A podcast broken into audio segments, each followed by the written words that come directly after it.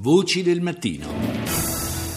E cominciamo subito con la consueta rassegna nella prima parte dei titoli dei TG stranieri. Cominciamo col TG di France 24. On est toujours ensemble sur France 24. Bonjour et bienvenue si vous nous rejoignez. Dans l'actualité de ce lundi 29 février, poussée des réformateurs et des modérés en Iran. Elezioni in Iran in primo piano, avanzano moderati e riformisti, ma non c'è una maggioranza chiara e la partecipazione si è comunque fermata al 62%. Si attendono ancora i risultati definitivi, sottolinea France 24. E poi ancora la crisi dei migranti in Europa, violenti scontri alla frontiera tra Grecia e Macedonia dopo la decisione di quest'ultimo paese di chiudere la frontiera. La Francia prende tempo poi per la legge El Khomri, cioè la legge sul diritto alla disconnessione informatica del lavoratore. Una volta terminato l'orario di lavoro non dovrebbe più ricevere mail. Presentata appunto la presentazione del progetto è rinviata al 24 marzo. E poi il TG di Al Jazeera. جولتنا الإخبارية الجزيرة منتصف اليوم معكم توفيق طه وحسنة وشان وأبرز مواضيع المنتصف. Continuano le violazioni della tregua in Siria. Al suo terzo giorno e la Francia chiede una riunione di gruppo di lavoro sul Siria appunto per discutere di questa situazione. La polizia macedone spara gas lacrimogeni sui rifugiati attaccati alla recinzione con la Grecia dopo la chiusura della frontiera. E passiamo al TG di Al-Mayadeen. هذه الظاهرة من الميادين وأبرز ما فيها.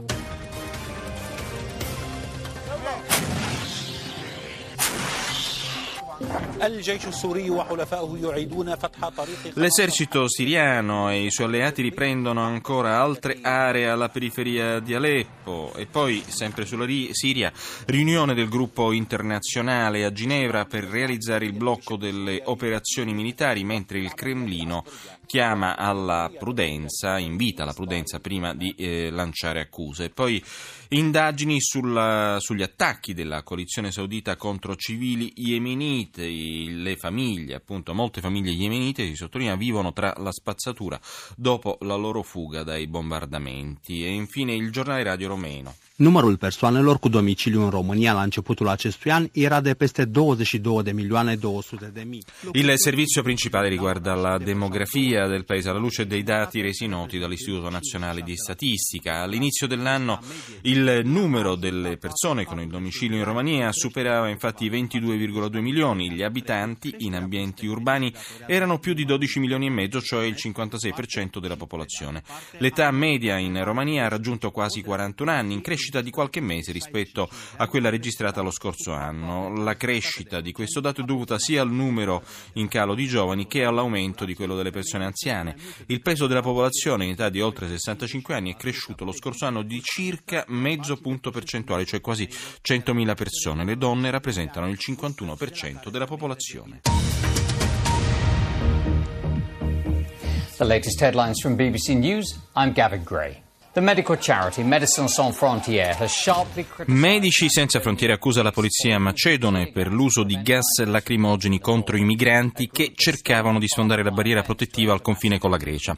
E sempre in tema di immigrazione, scontri anche a Calais tra rifugiati e squadre di demolitori impegnati nello smantellamento dell'area occupata agli immigrati definita la giungla. Il governo di Parigi, sottolinea la BBC, intende ricollocare nei prossimi mesi decine di migliaia di persone in nuovi centri di accoglienza ricavati da ex navi container. E poi riflettori puntati anche sul caso Apple, con l'FBI che intende ottenere un mandato giudiziario per forzare l'azienda di Cupertino a sbloccare gli iPhone necessari per completare le indagini sia su un caso di narcotraffico che sul caso Farouk, l'estremista musulmano che uccise 40 persone a San Bernardino in California.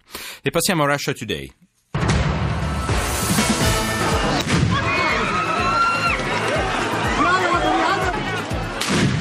Police used tear gas against migrants stranded at the Greece-Macedonia border after desperate crowds attempt to force... L'emergenza migranti in Macedonia, anche nei titoli dell'emittente inglese di stanza in Russia. La polizia usa i gas lacrimogeni contro i migranti ammassati al confine con la Grecia dopo il disperato tentativo di forzare la barriera protettiva al confine. Interrotte poi le trasmissioni di una TV turca in diretta, erano in corso interviste ad alcuni giornalisti dell'opposizione e infine la polizia di Mosca arresta una donna vestita di nero, in mano teneva la testa mozzata di una bambina, la donna ha rivendicato essere una terrorista e minacciava di farsi esplodere.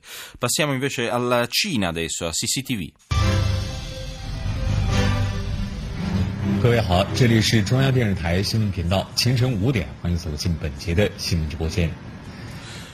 Il titolo d'apertura del telegiornale cinese riguarda la tensione che cresce nella penisola coreana. L'inviato speciale del governo di Pechino, Wu Dawei, viceministro degli esteri, si è recato a Seul 2 giorni fa per colloqui con il ministro della difesa sudcoreano. Entrambi i rappresentanti hanno ribadito la comune volontà di voler mantenere la pace. La Cina però ribadisce l'opposizione all'installazione del sistema antimissile di nuova generazione SEID.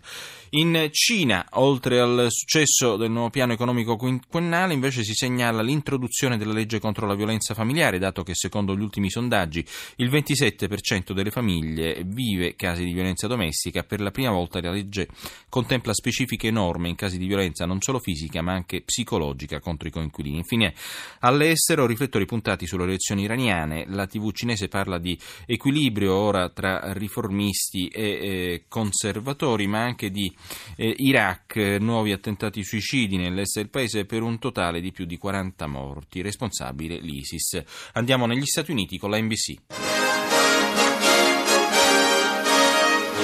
From NBC News World Headquarters in New York, this is NBC Nightly News.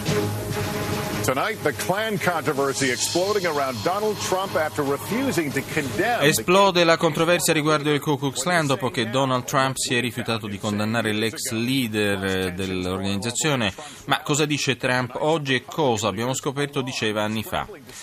Crescono anche le tensioni durante le riunioni elettorali tra il principale candidato repubblicano, appunto sempre Donald Trump, e questa sera alcuni leader repubblicani allarmati chiedono disperatamente appunto che smetta di provocare. E poi emergenza per una sparatoria in una scuola, grande caos in Ohio per appunto un episodio in cui la polizia sostiene sia responsabile proprio della sparatoria un ragazzino di 14 anni che improvvisamente ha aperto il fuoco in una caffetteria.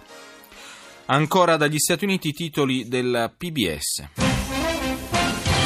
Good evening, I'm Gwen Ifill. And I'm Judy Woodruff. On the News Hour tonight, candidates' last pitches to voters before Super Tuesday. We talk with Amy Walter and Tamara Keith about what's at stake. Questa sera il Super Tuesday, il Super Martedì, ultime battute dei candidati prima del voto, ma qual è la posta in gioco, si chiede appunto la PBS. Poi moderati riformisti vincono le elezioni iraniane, ora la domanda che sorge è quali cambiamenti saranno possibili sotto una dura e potente leadership. Poi Spotlight vince l'Oscar come miglior film, diamo uno sguardo allo stato del giornalismo investigativo oggi.